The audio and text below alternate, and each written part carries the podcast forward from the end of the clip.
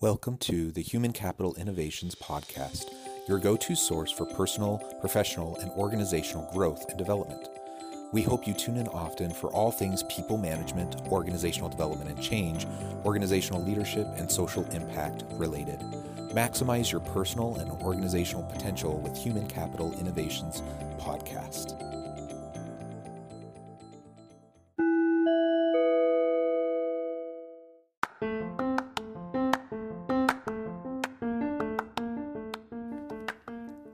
Welcome to the Human Capital Innovations Podcast. In this HCI podcast episode, I talk with Nicole Coustier about decision making amidst uncertainty.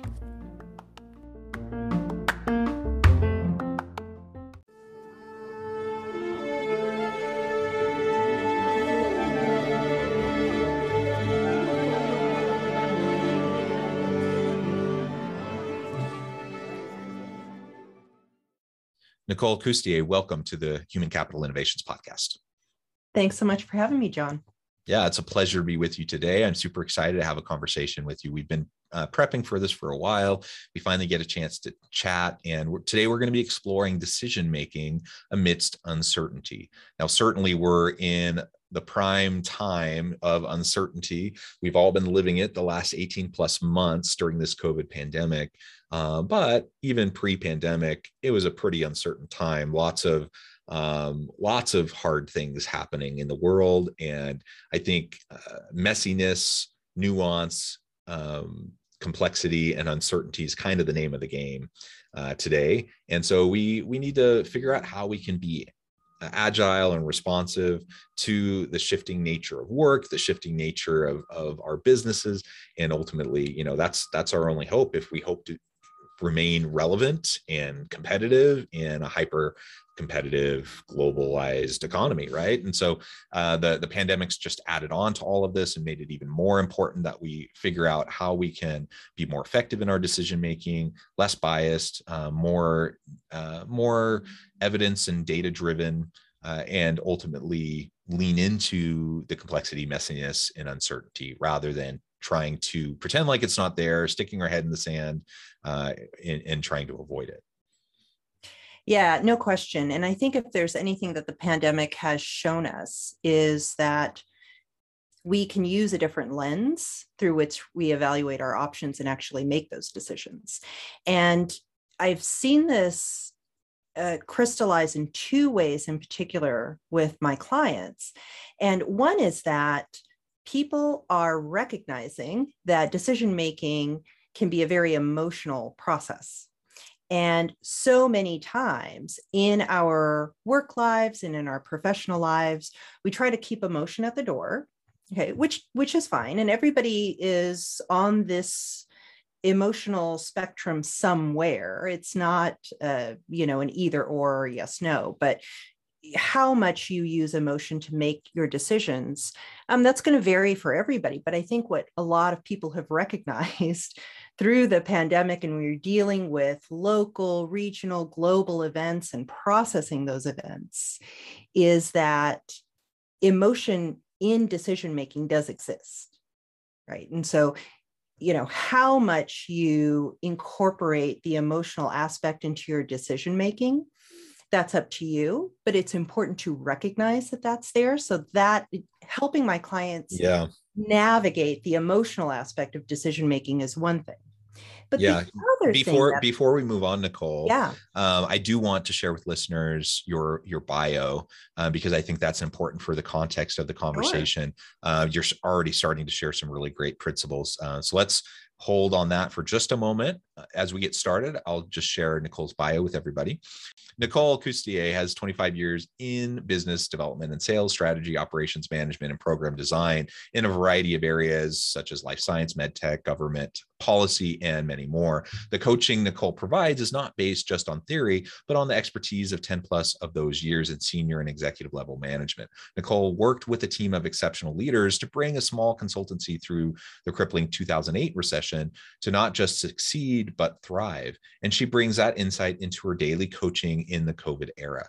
Nicole has had the honor of launching talented achievers into countless leadership positions over the years across various organizations through troubled times. While in industry, she mentored others to, to success. Now, as the head of her own practice, both as an executive performance coach and medtech and VC advisor, she shows great people the path to even greater situations. Uh, love your background. So much oh, amazing expertise and experience that you bring to the table. So, again, thank you for joining me. And let's dive right back on into the conversation. Yeah, absolutely. So, in addition to the emotional aspects of decision making, another thing that I've been helping a lot of my clients with, excuse me, is this concept of how you anchor your choices uh, when you're making a decision. So, so many times people are presented with options option A, option B, op- option C. And they approach decision making from the standpoint of which of those three things that are being presented to me should I pick? When really the pandemic is forcing people to say, well, hold on a minute. Maybe I don't like any of those three options. And maybe I want to create an option D for myself and for my family and for my teams and for anybody that I'm responsible for. And what does that look like? And how do we create that? And how do I pursue that? And so it's been a very interesting exercise when those two things the the emotion involved in decision making and then putting an option for yourself on the table those things have always existed in decision making but it's the COVID era, which are prompting people to explore those things further. Yeah, excellent. And and to loop back on really what what you've uh, framed out for the start of this conversation. Um, and I, I said it in the introduction, you know, like we we want to be data driven, evidence driven decision makers, but we can't ignore the reality that we are human beings. We are social yeah. animals. We are emotional creatures. And and we can't just put our heads in the sand and pretend like we're completely analytical and that we can completely check our emotions at the door. The reality is we all have biases. We all have prejudices. We all have um, these things that influence the way we process the information that we're taking in. So even i can get 10 really intelligent, uh, well meaning, super competent individuals around the table, all looking at the exact same data, and they will come to different decisions, right? They'll, they'll, arrive at different outcomes. Um, does that mean you know some of them are more ethical more uh, they're just better than others? Uh, sometimes maybe but a lot of it's just the way we process information. And so being evidence driven being data driven is important but we also have to recognize the very real human reality that we all filter information in a variety of ways. And depending on how we filter that information, that's going to drive the types of decisions uh, we come to. So we need we just need to be clear-eyed, clear-eyed about that. We need to be, recognize that that's happening within us, and that can increase the chance that we can sidestep implicit biases that might unduly influence the way we're making decisions, and that we can ultimately kind of prioritize what's most important to us in terms of how we're interpreting the evidence that might be available to us. That's right. And I think, you know, getting to the point where we as individuals accept a responsibility for our thought process, our filters, our emotional drivers. It's it's about awareness, but also accepting responsibility that that is what you are doing when you are going into the decision making process or deciding how you're going to be showing up in your teams, in your organization, in your network, right? So, for a lot of my clients, what is especially challenging is once they have awareness, they're jumping to the conclusion that, oh my goodness, this is an emotional decision that I'm that I'm making here. I must stop that. And for me, saying, well, time out. It's good that you've acknowledged that. Now you can make a separate determination. Do I want it to be driven by that? Do I want to feel something else? How do I want to show up? You can layer this that is not, you know, just replacing one type of judgment for another knee jerk judgment, right? So there is the awareness of the bias that you're bringing to the situation. That, in and of itself, is fantastic. And that allows you to make more informed decisions about how you want to proceed. Yeah, yeah, great points. And so, I guess maybe one thing we need to clarify then is how do we start the process of recognizing what those filters are for us, what maybe our implicit biases are that are impacting. Is some you know it could be negative but it doesn't have to be negative uh, uh, in terms of how those filters play out. But it's just the reality that we all have them. So how do we start that process of dealing with all the complexity and uncertainty around us and understanding ourselves and our filters first? Yeah so there's a there's a five step process, but really I'm going to focus on just the initial steps because that is where so much of the diagnosis can occur.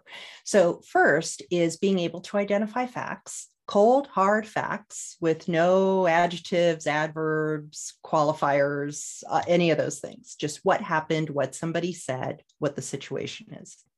Then the second step is really asking yourself uh, what am I making it mean? That is a question that I use daily with people that I'm working with. If those facts, whatever they may be, and all the parties would agree on the same set of facts, what are you making it mean?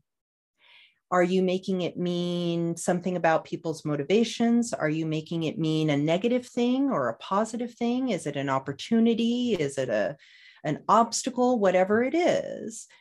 And answering that question is probably that first very, very, very powerful step. The, the next thing is based on what you're making it mean, well, what emotion now comes up for you? Right. And so I always give this example of, uh, you know, there's a team meeting and the boss walks into the room and says, guys, we didn't make our numbers last quarter. And there are three different people. Those are the facts, right? Boss walked in, said those words. We did not make our numbers last quarter. One person feels is making it mean, oh my gosh, I didn't do my job. I, my job is at risk. I'm going to get fired. That person is feeling one thing. The second person is genuinely curious and confused right? That person is making it mean, oh, well, we didn't do what we were supposed to do. That's really confusing. We were expecting to make our numbers, and why did that happen? And then the third person can feel super excited because we'll, we'll interpret that situation as, oh, there's an opportunity here for me to like swoop in and be the hero next quarter. And I can't wait to get back to my desk and do all the things. So, that question, what am I making the situation mean, is a very, very powerful one.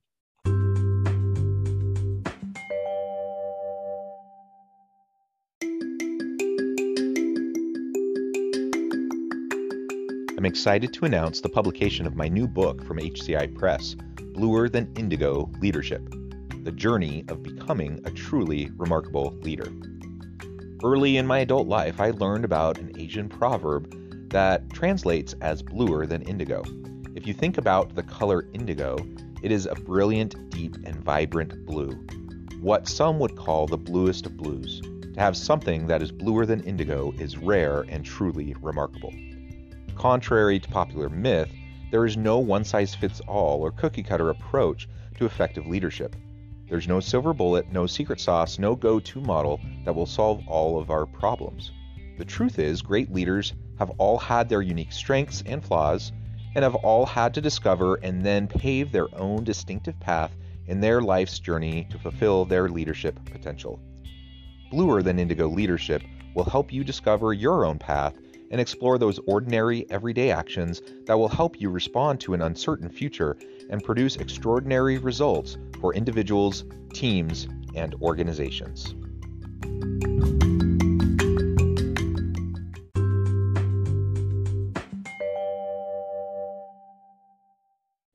Love it. And ultimately, if we can just ask ourselves those questions, we can do some critical self-reflection and not pass judgment on ourselves or others really. It's just about understanding. Uh, and eh, we just need to be able to label what's happening and to be able to understand what's happening. And then we can start to take action to move forward and to address it. Uh, if it is, if it is hasn't having negative impacts on us or on those around us of course then we can be proactive about uh, making adjustments uh, to to increase our positive influence and impact and, and mitigate any negative uh, harm that might come to others. Uh, but it, it starts with that that personal understanding first.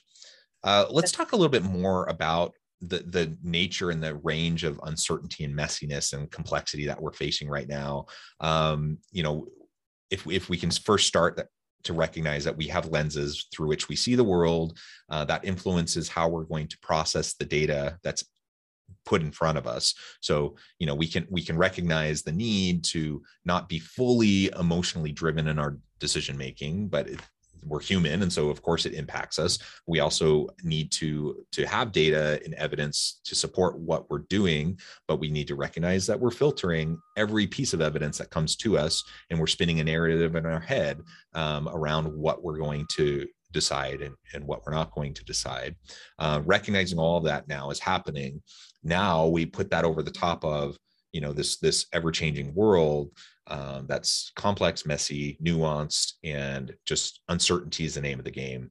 Um, what so what's the nature of some of those types of uncertainty that we're dealing with and how do we start to process that so we don't get stuck in decision paralysis and just you know i see this all the time. I see i see well-meaning individuals who just can't pull the trigger on making a decision because they're worried about making the wrong decision or they're worried about you know there's there's more information i don't know so i have to wait until i gather more information and then they never decide because they're always gathering more information. And guess what? In a complex uncertain world there's always more to, information to gather. Absolutely. Well and uh, the way i like to frame this is that we should probably get away from the concept that there is a single right answer and lots and lots of wrong answers because that pressure to find the right answer and being so concerned about the downstream effects of a wrong decision will paralyze us. And instead, the framework that I like to use is decisions are very rarely, uh, you know, right or wrong, but they fall onto a spectrum somehow of poor to best right? So there's a there's this continuum of of decision making where uh, it's less about right and wrong and more about making the best decision that you can at any given point in time. And nobody is ever going to make the poor decision right? That's just not what we do and how we operate. So we are always going to make the best decision that we can. And a lot of times that alleviates a lot of the pressure and the anxiety. But also notice when you are using your future self to judge your current self, right? That's never going to be helpful. Of course, your current self is going to know more. Um, and so what? you are not your future self yet. So just being able to recognize that I am capable of making the absolute best decision that I can in my shoes right now. That's point number one.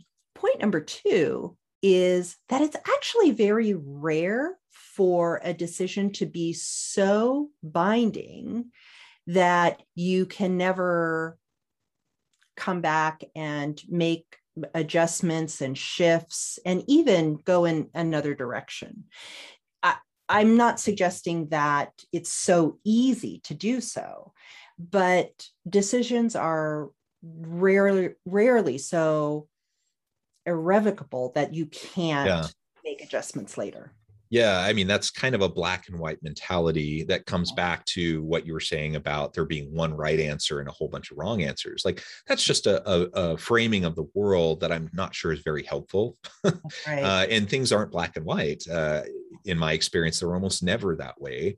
And so, what I hear you saying is, is different ways of approaching lowering the stakes of decision making because we get paralyzed when the stakes are so high uh, or we perceive that the stakes are so high that we we don't want to make the wrong mistake and so uh, we just we just don't pull the trigger. Um, ultimately though if we can recognize that part of growth and development means that there are going to be missteps. Missteps in and of themselves aren't a bad thing. It's just part of growth. It's a part of learning. And to your point about most decisions can be reversed, they can be adjusted, we can iterate. And that's the, the main key that I, I want to bring forward when we're making decisions. If we have a growth mindset, a growth culture within our team, within our organization, and we see decisions as iterative learning yes. um, and experimentation. So, so recognizing that if I do say something and we're going to try this thing, that's my decision. That's what we're going to do tomorrow, next week, next month. We may decide we need to go in a completely different direction, and that's okay because that's learning. That's iter- that's iterative learning. We're experimenting as we go. And and by the way, when we are experimenting as we go, we're gathering more data, more information, which can help us hone our decision making. Right. That's absolutely right. And I love the way you talk about decision making as a skill and it being iterative because it is. And the way we sharpen our skills is to practice. You can get better at decision making. The way to do it is to make lots and lots of decisions. Lots and lots. Put yourself in a situation where you, the decision matters and if you're doing that so infrequently, oh, you could have a crisis of confidence at every single decision. But if you are putting yourself in the situation where I'm going to be learning through this process and I'm going to get better at decision making by making these types of decisions every day, every week, just keep going, keep going, keep keep going, what you're going to find is you get so much better at it. You're going to be able to filter through all the onslaught of data that you get. You're just going to be better at making the best decision that you can at any point in time, but you do need to practice. Yeah, and that that practice um again it lowers the stakes uh, of of a single decision. Uh, and so I don't need to be so fearful. And I can also demonstrate and model for my people. So say I'm leading, I don't know, it could be a small team all the way up to I'm an executive with a whole bunch of people that ultimately uh, I'm responsible for. But when I demonstrate this and model this for my people, then I show them and I give them permission to do the same uh, so that they don't get paralyzed in their own daily work that they can make they can have the autonomy to make the decisions they need to be able they're they're the experts in their area right? So i need to lean on their expertise. Not everything should funnel through me in making decisions. I should empower them and delegate as appropriate you know to uh, related to their expertise so they can have autonomy over their own decision making in their day-to-day jobs. And i can demonstrate and model for them how to do that so they can learn and grow and develop. And then things don't get clogged up and log jammed and you know w- that's like one of those frustrations that everyone has to deal with in most organizations with a lot of bureaucracy. Uh, you know bu- bureaucracy and policies and procedures they have a role and they're important um, but if they're adding to the decision paralysis and they're adding to um, the ability for us to make timely decisions in order to respond and pivot you know to a, a complex um, industry a complex market and, and ever changing uh, conditions then we're just shooting ourselves in the foot. And so ultimately lowering the stakes for us is helpful so we don't have decision paralysis. Lowering the stakes for our people also allows them to practice and to learn the art of decision making and they can and and and, right. and and then they're going to learn what their biases are how their emotions play in all the things we were talking about in the first half of our conversation. They're going to learn more about that because they're just doing it constantly. Yeah that's so true. And yeah to br- to bring it back around you know you mentioned fear. I mean that's what it comes down to right? You're people are afraid of some negative outcome, some sort of consequence that is going to feel terrible. It's going to feel terrible somehow. And so a lot of times to get through some of that paralysis, if it is in fact fear that is preventing people from moving forward, there a, there's a beautiful exercise. It's called a fear setting exercise. You're probably familiar with it. Um, it's on, you know, it, there are TED Talks about this type of stuff, but you know so much about our lizard brain where the fear response comes up is uh, you know it's irrational. You know it's our lizard brain. It's not our prefrontal cortex that is deciding any of this stuff. And so a lot of times what needs to happen is you need to give voice to the fear no matter how irrational it is. You know if you are constantly clamping down on that and saying, I'm a professional, I shouldn't be feeling this way, that's crazy, it's irrational, well, then it'll just keep you up at night, right? But to be able to say, I'm afraid of, you know, failing, I'm afraid of looking foolish, I'm afraid of whatever it might be, to be able to voice that and surface well if I'm feeling that fear, what is it about my circumstances? What am I making all that mean to, to make me feel so fearful? Um, being able to surface that. And to your point, you know, having your teams and your, your, your people recognize that you go through this process and that you understand and appreciate that that's a human process and you have ways of tackling it is a beautiful way to empower people and give others the practice that they need to make better decisions. Yeah, very well said, Nicole. Uh, this has just been a really fun conversation. And I note the time, we're about out of time. Um, before we close today, I wanted to give you a chance to share with listeners how they can get connected with you, find out more about your work, and then give us a final word on the topic for today. Yeah, absolutely. So for uh, for venture groups and founders, I have an advisory. They can go to nicolecoustier.com and get more information there. For the executive performance coaching, people can go to aureliancoaching.com and find me there. And in terms of, you know, final final thoughts around decision making in uncertain times, just recognize that emotion is part of the process and that you know you can put more options on the table for yourself than just the options being presented to you. And that third, uh, being able to recognize that there are ways to get out of paralysis. There are actual techniques that you can use to empower yourself and get over the hump. Um, those are things that you can practice over time and get better at. Wonderful. I completely agree, Nicole. This has just been a fascinating conversation. And I appreciate all of your insights and all the wisdom that you shared with me and my audience. I encourage listeners to reach out, to get connected, find out more about what Nicole and her team can do for you. And as always, I hope everyone can stay healthy and safe, that you can find meaning and purpose at work each and every day. And I hope you all have a great week.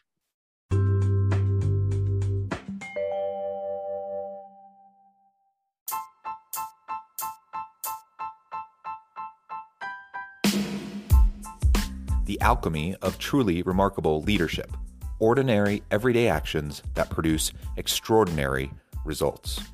Consider how the nature of work has shifted over the past 50 years. With increased globalization, rapid technological advancement, and the shift in economic composition, the average job of today looks very different than the average job of 50 years ago. What will the jobs and organizations of tomorrow look like? Moreover, what does this all mean for organizational leaders? What are the core competencies and capabilities of organizations and their leadership that are prepared for continued disruption and geopolitical and socioeconomic shifts? Regardless of what the future holds, increasingly, leaders need to be socially minded, data driven, decisive, champions of talent, and disruptors of the traditional notions of leadership, teams, organizations, and work. The alchemy of truly remarkable leadership will help you to explore your own leadership competencies and capabilities and consider ways to apply and implement them into your workplace and personal life.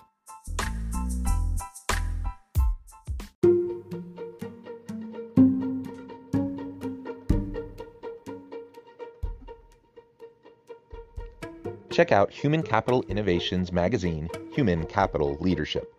Human Capital Leadership is a free, interactive e magazine with the mission to help individuals, leaders, and organizations find innovative approaches to maximize their human capital potential.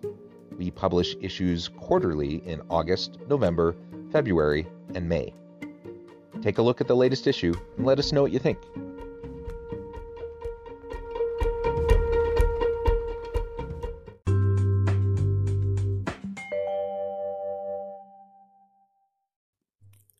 Thanks again for joining us for this episode of the Human Capital Innovations Podcast. I hope you stay healthy and safe and that you have a great week.